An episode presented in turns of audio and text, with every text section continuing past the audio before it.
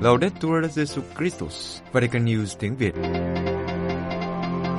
Radio Vatican, Vatican News tiếng Việt. Chương trình phát thanh hàng ngày về các hoạt động của Đức Thánh Cha, tin tức của Tòa Thánh và Giáo hội Hoàn Vũ, được phát 7 ngày trên tuần từ Vatican và Roma. Mời quý vị nghe chương trình phát thanh hôm nay, thứ Sáu ngày 16 tháng 2 gồm có Trước hết là bản tin, Kế đến là mục sinh hoạt giáo hội. và cuối cùng là phút cầu nguyện. Bây giờ, kính mời quý vị cùng Thanh Tuyền và Phượng Hoàng theo dõi tin tức.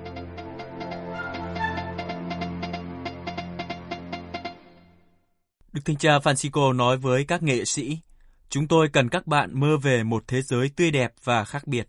Vatican, sáng ngày 15 tháng 2, Đức Thánh Cha đã tiếp phái đoàn từ Hiệp hội Pháp Diaconie de la Pute tại Vatican, trong Thư viện Tông Tòa. Ngài nói về cái đẹp như một lời mời, một cách sống khác trong thế giới, một cách tạo ra sự sống, hy vọng và khao khát hạnh phúc. Trong một thế giới bị chao đảo bởi chiến tranh và bạo lực, nghệ thuật rất quan trọng để thể hiện giá trị của sự hòa hợp giữa các dân tộc và với thiên nhiên. Diaconi de la Bote là tên của hiệp hội được thành lập tại Pháp vào năm 2012 và được Đức Thánh Cha Francisco chào đón nhân dịp hội nghị chuyên đề kỷ niệm 10 năm lễ hội ở Roma được quảng bá hàng năm bởi hiệp hội. Trong cuộc gặp gỡ, Đức Thánh Cha nhấn mạnh các đặc điểm và tầm quan trọng của hiệp hội và kêu gọi các thành viên trở thành những giọng ca hài hòa giữa một thế giới nhân loại đang bị rung chuyển bởi bạo lực, cần quay trở lại để mơ về một thế giới khác tươi đẹp. Chiều kích đầu tiên trong việc phục vụ của Hiệp hội là chiều kích thiêng liêng. Đức Thanh Cha nói, đây là điều dẫn đến sự chiêm niệm, thúc giục chúng ta sống một cuộc sống hướng tới sự viên mãn. Ngài nói thêm, nghề nghiệp của anh chị em là giúp các nghệ sĩ tạo nên cầu nối giữa trời và đất. Anh chị em muốn đánh thức trong họ sự tìm kiếm sự thật, dù họ là nhạc sĩ, nhà thơ hay ca sĩ, họa sĩ, kiến trúc sư hay đạo diễn, nhà điêu khắc, diễn viên hay vũ công, hay bất kỳ ai khác. Bởi vì vẻ đẹp mời gọi chúng ta đến với một cách sống khác trong thế giới này. Chiều kích thứ hai được Đức Thánh Cha nhấn mạnh là cuộc đối thoại giữa giáo hội và các nghệ sĩ ngang qua các cuộc gặp gỡ, các cuộc biểu diễn, hòa nhạc và trình diễn. Hiệp hội giúp cho các nghệ sĩ thấy được sự gần gũi của giáo hội bằng cách đối thoại với nền văn hóa và cuộc sống của họ, dù họ là người có niềm tin hay không. Chiều kích thứ ba được Đức Thanh Cha nói đến là điều cụ thể, với việc tạo ra những ngôi nhà để đón tiếp và đề cao phẩm giá của những nghệ sĩ mà cuộc sống của họ thường bị đánh dấu bởi sự cô đơn, sự trầm cảm và đau khổ nội tâm. Ngài khuyến khích, thách thức của anh chị em là làm nổi bật vẻ đẹp tiềm ẩn trong họ. Để tới lượt họ, họ trở thành tông đồ của vẻ đẹp vốn tạo ra sự sống, hy vọng và khát khao hạnh phúc. Sau đó, Đức Thanh Cha nhìn vào nhân loại ngày nay đang bị giằng xé bởi nỗi đau khổ do chiến tranh, bạo lực và chia rẽ. Ngài kêu gọi các thành viên của Hiệp hội hãy trở thành những giọng ca hòa hợp giữa các dân tộc, các nền văn hóa và các tôn giáo. Ngài lặp lại, nhân loại chúng ta đang bị lung lay bởi đủ loại bạo lực, bởi chiến tranh và các cuộc khủng hoảng xã hội. Trong bối cảnh này, chúng ta cần những người nam nữ có khả năng làm cho chúng ta mơ về một thế giới khác, một thế giới tươi đẹp hơn. Anh chị em hãy giúp cho mọi người mơ ước để họ khát khao một cuộc sống trọn vẹn.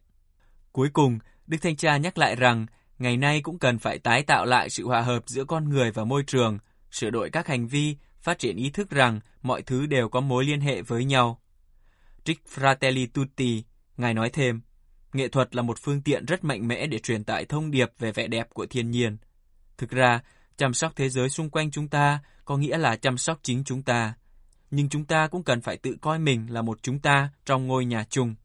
Do đó, Ngài kết luận, văn hóa cái đẹp luôn đưa chúng ta quay trở lại sự chuyển động và cho phép chúng ta bắt đầu lại trên con đường hướng tới những xã hội nhân bản hơn và huynh đệ hơn. Đức Thánh Cha nói, thực phẩm bị lãng phí có thể nuôi sống tất cả những người đói. Vatican, Đức Thánh Cha trong sứ điệp gửi cuộc họp thứ 47 của Quỹ Quốc tế về Phát triển Nông nghiệp nhấn mạnh rằng, trước cuộc khủng hoảng khí hậu, môi trường, các cộng đồng nông thôn bị ảnh hưởng trước tiên vì họ không có nguồn lực để đối phó với tình hình do biến đổi khí hậu và chiến sự gây ra và bị loại trừ khỏi khả năng tiếp cận tài chính. Trước hết, Đức Thánh Cha cảm ơn Chủ tịch, các đại biểu và đại diện thường trực các nước thành viên của Quỹ Quốc tế về Phát triển Nông nghiệp vì sự dấn thân, cống hiến thời gian và năng lượng để đấu tranh cho một thế giới tốt đẹp hơn. Trong đó không ai bị tổn hại phẩm giá và nơi tình huynh đệ trở thành hiện thực, nguồn vui và hy vọng cho tất cả mọi người. Ngài nhận xét rằng, Ngày nay, thế giới của chúng ta phải đối diện với một sự chia đôi đau lòng. Một mặt, hàng triệu người phải đói khát, mặt khác, có một sự vô cảm trong lãng phí thực phẩm. Thực phẩm bị lãng phí hàng năm tạo ra một lượng lớn khí thải nhà kính, trong khi số thực phẩm lãng phí đó đủ để nuôi những người đói. Trong thời điểm bấp bênh này, chúng ta đang đẩy thế giới đến những giới hạn nguy hiểm. Khí hậu đang thay đổi, tài nguyên bị cướp phá, xung đột và khủng hoảng kinh tế đe dọa sự sống còn của hàng triệu người. Trước cuộc khủng hoảng, các cộng đồng nông thôn bị ảnh hưởng trước tiên, vì họ không có nguồn lực để đối phó với tình hình do biến đổi khí hậu và chiến sự gây ra, và bị loại trừ khỏi khả năng tiếp cận tài chính. Các dân tộc bản địa cũng là nạn nhân của khó khăn, thiếu thốn và lạm dụng. Mặc dù thực tế kiến thức của họ về quản lý tài nguyên thiên nhiên và mối liên hệ của họ với môi trường có thể giúp bảo tồn đa dạng sinh học. Đức Thánh Cha còn đề cập đến thành phần bị lãng quên khác nữa, đó là phụ nữ.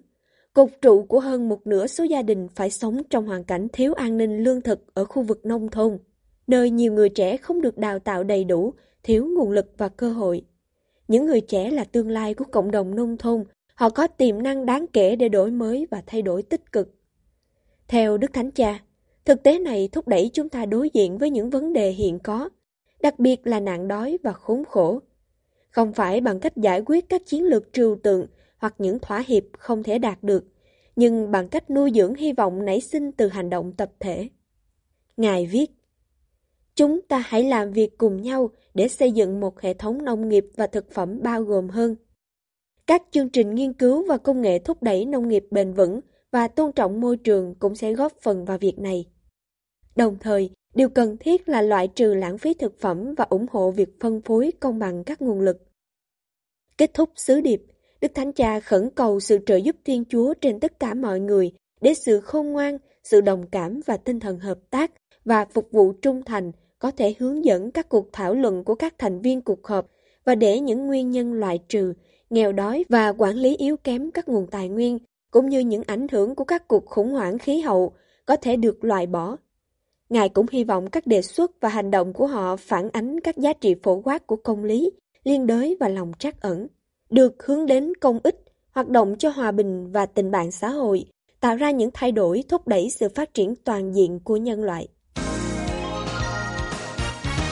Đức Thanh Cha gửi sứ điệp đến chiến dịch huynh đệ mùa chay năm 2024 ở Brazil.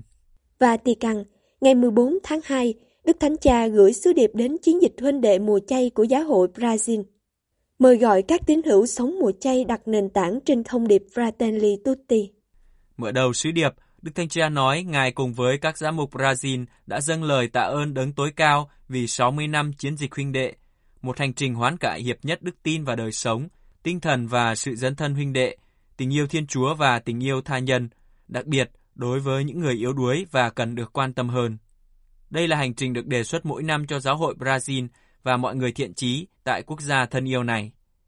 Đề cập đến chủ đề của chiến dịch năm nay, tình huynh đệ và tình bạn xã hội và khẩu hiệu Tất cả anh em đều là anh em với nhau, trích Matthew chương 23 câu 8. Theo đó, các giám mục Brazil mời gọi mọi người sống hành trình mùa chay, một con đường hoán cải đặt nền trên nền tảng thông điệp Fratelli Tutti. Đức Thanh Cha nhắc nhở thêm, là anh chị em với nhau, chúng ta được mời gọi xây dựng một tình huynh đệ phổ quát đích thực nhằm hỗ trợ cuộc sống của chúng ta trong xã hội và sự sống còn của chúng ta trên mặt đất này, là ngôi nhà chung của chúng ta. Nhưng đừng bao giờ quên hướng về trời, nơi Chúa Cha sẽ chào đón tất cả chúng ta như những người con của người. Đức Thanh Cha lấy làm tiếc vì trên thế giới vẫn còn nhiều bóng tối là dấu hiệu của sự khép kín. Vì thế, Ngài mời gọi các tín hữu cần phải mở rộng phạm vi của mình để đến với những người không hẳn nhiên được quan tâm, để mở rộng tình yêu của chúng ta đến với mọi thọ tạo, vượt khỏi các rào cản địa lý và không gian. Đức Thanh Cha hy vọng giáo hội Brazil có được nhiều hoa trái tốt lành trong hành trình mùa chay này, và Ngài mong muốn một lần nữa, chiến dịch huynh đệ giúp đỡ mọi người trong hành trình trở về với tin mừng của Chúa Giêsu Kitô, Chúa chúng ta, vượt qua mọi chia rẽ, dựng dưng, hận thù và bạo lực. Kết thúc sứ điệp, Đức Thanh Cha phó thác những lời khẩn nguyện cho sự chăm sóc của Đức Mẹ Aparecida. Cô đơn là chủ đề trọng tâm của ngày ông bà lần thứ tư. Vatican, Đức Thanh Cha Francisco đưa ra chủ đề cho sứ điệp Ngày Thế giới ông bà và người cao tuổi năm 2024 xin đừng sa thải con lúc tuổi già. Vào Chủ nhật ngày 28 tháng 7, ngày Thế giới ông bà và người cao tuổi lần thứ tư, người công giáo trên khắp thế giới được mời gọi dành thời gian để suy gẫm về di sản và sự khôn ngoan vĩ đại mà ông bà và người cao tuổi đã truyền lại. Bộ Giáo dân, Gia đình và Sự sống đã công bố chủ đề cho Ngày Thế giới ông bà và người cao tuổi lần thứ tư do Đức Thánh Cha chọn, dựa theo Thánh Vịnh 71 câu 9. Xin đừng sa thải con lúc tuổi già. Đức Thánh Cha Francisco sẽ suy tư về lời cầu xin của một người già khi suy gẫm về câu chuyện tình bạn của họ với Thiên Chúa. Theo thông cáo báo chí của Bộ, điều này muốn gợi ý sự chú ý đến thực tế rằng thật đáng buồn sự cô đơn là nỗi cay đắng trong cuộc sống của nhiều người già, thường là nạn nhân của nền văn hóa vứt bỏ. Thông cáo nhấn mạnh, bằng cách trân trọng các đặc sủng của ông bà và người cao tuổi, cũng như sự đóng góp của họ đối với đời sống của giáo hội. Ngày này sẽ tìm cách hỗ trợ những nỗ lực của mọi cộng đoàn giáo hội nhằm củng cố mối liên hệ giữa các thế hệ và chống lại sự cô đơn với ý thức rằng, như Kinh Thánh nói, con người ở một mình thì không tốt. Đức Hồng Y kenvin Fadren, Bộ trưởng Bộ Giáo dân, Gia đình và Sự sống cho biết. Đối diện với thực tế ngày nay, các gia đình và cộng đoàn giáo hội được kêu gọi tiên phong trong việc thúc đẩy nền văn hóa gặp gỡ, tạo ra những không gian để chia sẻ, lắng nghe, đưa ra sự hỗ trợ và tình cảm. Do đó, tình yêu tin mừng trở nên cụ thể. Đức Hồng Y Tổng trưởng nhìn nhận rằng, sự cô đơn là một tình trạng không thể tránh khỏi của cuộc sống con người cũng như một lời mời gọi hướng về Thiên Chúa Cha để được an ủi. Ngài nói, với tư cách là Kitô hữu, Ngày Thế giới ông bà và người cao tuổi mời gọi chúng ta loại trừ văn hóa vứt bỏ và thể hiện sự dịu dàng, sự quan tâm triều mến đối với các thành viên mỏng manh nhất trong cộng đoàn của chúng ta. Ngày Thế giới ông bà và người cao tuổi năm 2024 diễn ra trong năm cầu nguyện năm được Đức Thánh Cha chọn để giúp các tín hữu chuẩn bị cho năm Thánh 2025. Ngày Thế giới ông bà và người cao tuổi được Đức Thánh Cha thiết lập năm 2021, được cử hành vào Chủ nhật thứ tư của tháng 7, gần lễ Thánh Joachim và Anna, ông bà của Chúa Giêsu. Người đóng góp cho vaccine COVID-19 là thành viên mới của Hàn Lâm Viện Tòa Thánh về sự sống. Roma, Đức Thánh Cha bổ nhiệm bà Katalin Carico, nhà sinh hóa và nhà nghiên cứu từng nhận giải Nobel, đồng thời là người đã giúp phát triển công nghệ mRNA được sử dụng để tạo ra vaccine COVID-19, là thành viên mới của hạng lâm viện tòa thánh về sự sống. Bà Carido sinh ở Hungary nhưng đang làm việc và nghiên cứu ở Mỹ. Năm 2023, bà được trao giải Nobel y học vì đã có công tìm ra liệu pháp đưa mRNA vào ứng dụng bào chế vaccine COVID-19. Trong một bài đăng trên mạng xã hội X, bà Carido nói rất vinh dự vì được Đức Thánh Cha bổ nhiệm làm thành viên của Hàn Lâm Viện Tòa Thánh. Bà cho biết năm vừa qua, tại Vatican, bà đã có một bài tham luận về các công nghệ sinh học mới. Sau đó, gia đình bà được Đức Thánh Cha tiếp kiến riêng. Như một số người khác được Đức Thánh Cha bổ nhiệm làm thành viên của Hàn Lâm Viện Tòa Thánh, bà Carido không phải là người công giáo. Tháng 2 năm 1994, khi thiết lập Hàn Lâm Viện Tòa Thánh về sự sống, Thánh Gioan Phaolô II đã cho biết sẽ bổ nhiệm những người đại diện cho nhiều ngành của khoa học y sinh có liên quan chặt chẽ nhất đến các vấn đề có liên hệ đến việc thúc đẩy và bảo vệ sự sống. Thánh Giáo Hoàng viết trong tự sắc thiết lập rằng Hàn Lâm Viện sẽ có nhiệm vụ cụ thể là nghiên cứu, cung cấp thông tin và đào tạo về các vấn đề chính của luật pháp và y sinh liên quan đến việc thúc đẩy và bảo vệ sự sống, đặc biệt là trong mối quan hệ trực tiếp với đạo đức Kitô giáo và các chỉ thị của huấn quyền giáo hội. Quý vị vừa theo dõi bản tin ngày 16 tháng 2 của Vatican News tiếng Việt. Vatican News tiếng Việt Chuyên mục Sinh hoạt giáo hội Các thần học gia Kitô giáo Địa Trung Hải lắng nghe nỗi đau của năm bờ đại dương.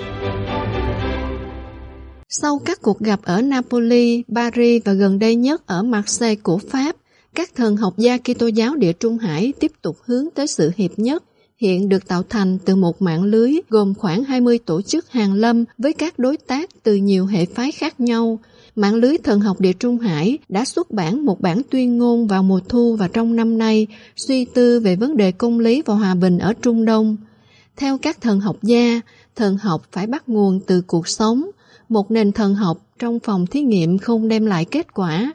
Thần học phải phát triển một suy tư bám sát thực tế, chứ không chỉ là dữ liệu kỹ thuật, có khả năng thúc đẩy một cách độc đáo hành trình đại kết giữa các Kitô hữu và cuộc đối thoại giữa các tín đồ của các tôn giáo khác nhau.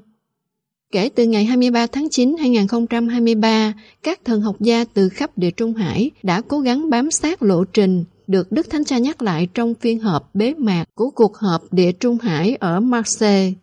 Một bản tuyên ngôn về thần học dựa trên địa Trung Hải đã xuất hiện ngay sau đó bằng tiếng Ả Rập, tiếng Pháp, tiếng Croatia và tiếng Ý, là kết quả của hai năm làm việc của các nhà thần học Kitô giáo từ năm bờ đại dương và từ các tôn giáo khác. Một câu trả lời cho yêu cầu của Đức Thánh Cha được đưa ra vào tháng 6 2019 trong một hội nghị thần học ở Napoli. Các thần học gia hiện đã tạo ra một mạng lưới gồm khoảng 20 tổ chức và đang lên kế hoạch cho một cuộc gặp gỡ vào cuối tháng 6 tại Sicily. Một trung tâm địa trung hải, tôn giáo và xã hội đã được thành lập để khuyến khích cuộc đối thoại này.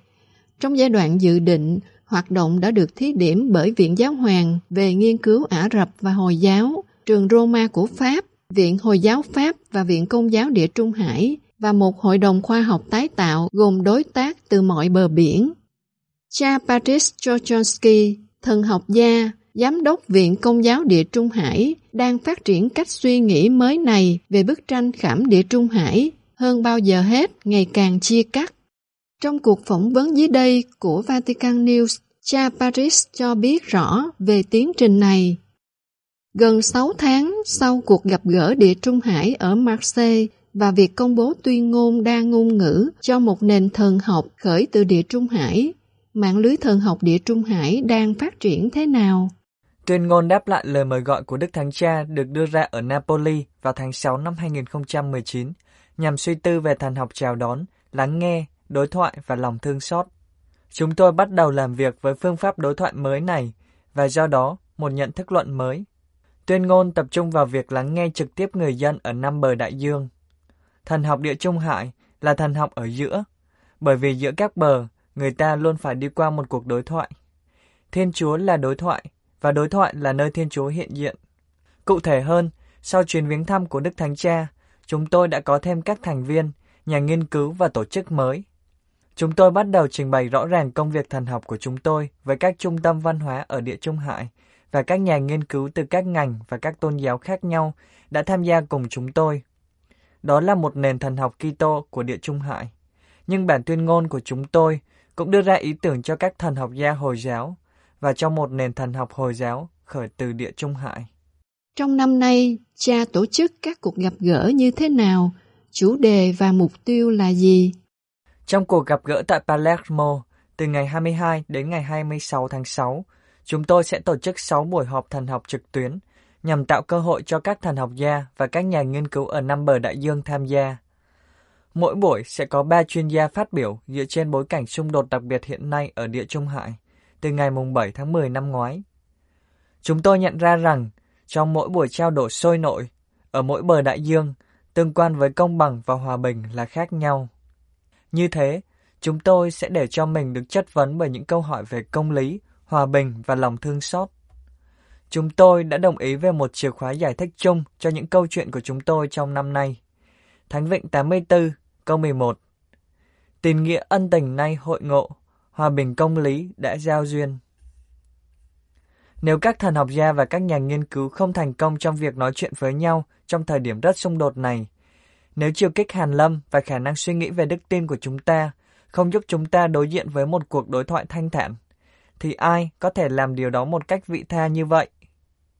Hy vọng rằng suy nghĩ này, theo động lực của nền thần học quan hệ mới mà Đức Thánh Cha Francisco đang thúc đẩy, sẽ giúp chúng ta tìm thấy ngôn ngữ thần học này ngay trong tâm điểm của cuộc đối thoại. Hiện nay, chúng tôi đang nhận được những kết quả trên khắp địa Trung Hải, ở Ai Cập, trong các nền trung tâm văn hóa, ở Liban, Israel, Maroc, các bờ biển phía Bắc, ở Istanbul hoặc ở Romani trên Biển Đen. Những tác động này là rõ ràng ở cấp độ giảng dạy tôn giáo ở trường thông qua một dự án Địa Trung Hải mới được chia sẻ bởi Viện Công giáo Địa Trung Hải, tổ chức liên tôn Adian ở Liban với sự hỗ trợ của Tổ chức Bác Ái Công giáo Pháp.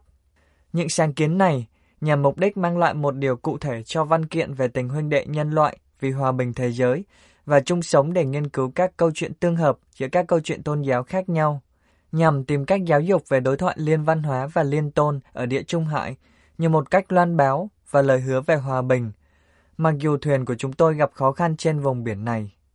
Từ đây trở đi, chắc chắn chúng tôi phải chấp nhận sống trong cảnh bập bềnh sóng gió, không mơ đến một cuộc sống ổn định trên đất liền. Trong khi làm việc với nhiều người trong thế giới hàng lâm địa Trung Hải, cha học được gì? Mạng lưới các nhà nghiên cứu khác nhau của các trường đại học và trung tâm văn hóa đang đặt câu hỏi về những diễn tả, mô hình văn hóa của chúng ta, những thứ không còn phù hợp với thời đại đang thay đổi. Như Đức Thánh Cha đã nhắc lại trong tự sắc Ad Theologiam Provendam, các nhà nghiên cứu thúc đẩy chúng tôi và chúng tôi chấp nhận sự thách đố của họ. Điều này cũng cho phép chúng tôi thoát ra khỏi chính mình, đi đến các vùng ngoại vi bằng cách lên tiếng tại các trung tâm văn hóa ở địa Trung Hải, bằng cách thực hiện đối thoại liên tôn. Chính người Hồi giáo đã bày tỏ với chúng tôi rằng, vì chúng tôi đang nghiên cứu thần học về các mối quan hệ với người Do Thái, nhìn nhận sự lỗi thời của lý thuyết thay thế như Đức Thánh Cha mong muốn, nên về phần họ, họ sẽ xem xét lại thần học loại trừ của họ.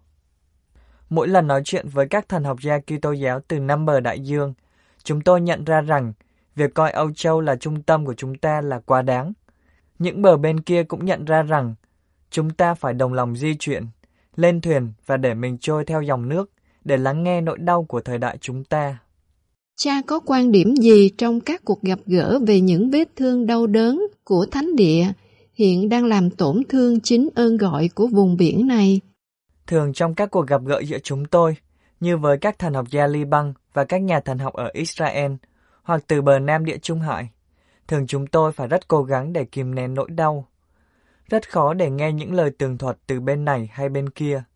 Bản thân tôi đã sống ở Thánh Địa và làm việc ở Jerusalem.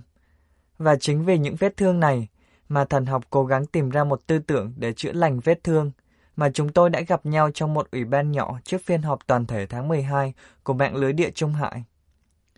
Thánh Vịnh 84, trong đó chiều kích công lý là thiết yếu, sau đó đã áp đặt chính nó.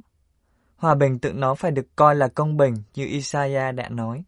Chúng tôi chấp nhận thách đố này khi giải quyết vấn đề thần học về công lý, dù từ bờ biển Haifa hay từ bờ biển Beirut, để suy nghĩ về khớp nối của nó với hòa bình – và chúng tôi chia sẻ những quan điểm này với nhiều đại sứ khác nhau trên khắp địa Trung Hải. Do đó, cũng có sự khớp nối giữa các chiều kích chính trị, xã hội, liên tôn giáo và liên văn hóa. Sau ngày 7 tháng 10, các nhà nghiên cứu miễn cưỡng tiếp tục làm việc với chúng tôi vì quan điểm của chúng tôi rất khác nhau. Nhưng chúng tôi đã tìm ra cách đối thoại với sự tôn trọng, chào đón và lắng nghe sâu sắc. Sau khi đã vượt qua được cơn sóng lớn đầu tiên của cuộc xung đột này, chúng tôi hy vọng rằng Công việc này có thể góp phần tìm ra một số con đường bổ sung dẫn đến hòa bình.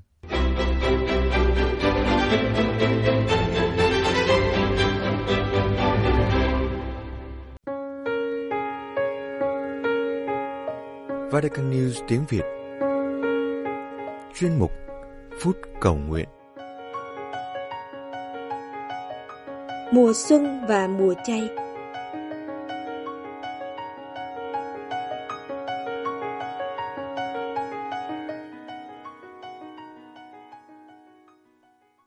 Quý thính giả thân mến, dù chúng ta vẫn còn đang trong những ngày đầu xuân năm mới, những nụ hoa xuân vẫn còn tươi sắc và hương xuân vẫn còn tươi thắm trong tâm hồn chúng ta. Nhưng thứ tư vừa qua, chúng ta đã bước vào mùa chay với nghi thức sức cho trên đầu, dấu chỉ của lòng thống hối ăn năn. Có lẽ có người thoáng nghĩ rằng mới ăn Tết mà đã phải ăn chay đang vui Tết mà phải nghĩ đến hy sinh sám hối. Mới bắt đầu năm mới mà phải nghĩ đến hoán cải, chuẩn bị cử hành mầu nhiệm khổ nạn và phục sinh của Chúa Giêsu. Thật ra, ý nghĩa của mùa xuân của đất trời và mùa chay của công giáo chúng ta không mâu thuẫn với nhau. Nếu như chúng ta bắt đầu mùa xuân mới với suy nghĩ khởi đầu của một năm mới, mong muốn mọi việc được đổi mới, được tốt hơn, từ cây hoa đến tấm áo, từ công việc đến các tương quan. thì mùa chay là cơ hội để chúng ta thay đổi tâm hồn của mình, canh tân đời sống thiên liêng. Mùa xuân mới là cơ hội tốt để chúng ta sống một mùa chay mới với ý nghĩa đích thực là đổi mới tâm hồn, đổi mới cuộc sống, đổi mới các tương quan với Chúa và với tha nhân. Mùa chay giúp chúng ta có một năm mới được đổi mới khi chúng ta sắp xếp lại cuộc sống của mình, đưa chúng trở lại sự hòa hợp với Thiên Chúa. Mùa chay là thời gian trong lịch phụng vụ của giáo hội, là thời gian mà chúng ta có thể lùi lại và nhận ra sự thật về chúng ta là ai và chúng ta đã thiếu sót ở đâu so với kế hoạch của Thiên Chúa dành cho cuộc sống của chúng ta. Trong sứ điệp mùa chay năm 1981, Thánh Giáo hoàng Phaolô đệ nhị đã suy tư về khía cạnh này của mùa chay như sau.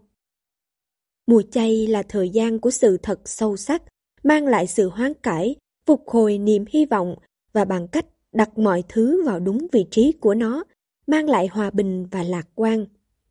Đặc biệt, Thánh Gioan Phaolô đệ nhị công nhận mùa chay là thời gian để xem xét tương quan của chúng ta với Thiên Chúa. Mùa chay là thời gian khiến chúng ta suy nghĩ về tương quan của chúng ta với cha của chúng ta. Mùa chay tái lập trật tự nên có giữa các anh chị em. Mùa chay là thời gian khiến chúng ta cùng có trách nhiệm với nhau, tách chúng ta ra khỏi tính ích kỷ, hẹp hòi, hèn hạ và kiêu ngạo của chúng ta. Đó là thời gian soi sáng chúng ta và khiến chúng ta hiểu rõ hơn rằng chúng ta cũng phải phục vụ như Chúa Kitô. Thánh Gioan Phaolô đệ nhị tiếp tục suy tư này bằng cách đặt ra những câu hỏi để tất cả chúng ta suy ngẫm trong mùa chay. Vâng, mùa chay là thời gian của sự thật. Chúng ta hãy xét mình một cách chân thành, trung thực và đơn giản. Anh chị em của chúng ta đang ở giữa những người nghèo, người bệnh, người bị ruồng bỏ, người cao tuổi. Chúng ta yêu thương họ với tình yêu nào? Vì vậy, hãy mở rộng tâm trí để nhìn xung quanh, mở rộng trái tim để hiểu và thông cảm, mở rộng vòng tay để giúp đỡ. Như anh chị em biết, nhu cầu rất lớn. Vì vậy tôi mong anh chị em hãy tham gia một cách quảng đại vào việc chia sẻ này. Quý thính giả thân mến, khi chúng ta bước vào mùa chay, ước gì chúng ta xem xét lại đời sống của mình và xem chúng ta đã sống theo chân lý của tin mừng như thế nào. Lạy Chúa, chúng con vừa bước vào mùa chay thánh. Xin cho chúng con biết sống thời gian ân sủng này cho xứng đáng, bằng cách siêng năng cầu nguyện, tham dự thánh lễ, sống kết hiệp mật thiết với Chúa qua những giờ chầu thánh thể, qua những lời nguyện tắc sau mỗi công việc, trong mỗi biến cố. Tin tưởng vào tình yêu thương xót của Chúa để hoán cải, thay đổi cuộc sống. Xin Chúa cũng giúp chúng con sống mùa chay cách thực tế khi canh tân các tương quan với tha nhân, đặc biệt là với những người đau khổ khốn cùng. Với ý thức rằng việc ăn chay và cầu nguyện của chúng con chỉ có ý nghĩa thật sự khi biết chia sẻ với các anh chị em xung quanh chúng con bằng tình yêu thương vô vị lợi, bằng tình yêu của các con cái cùng một cha trên trời. Amen.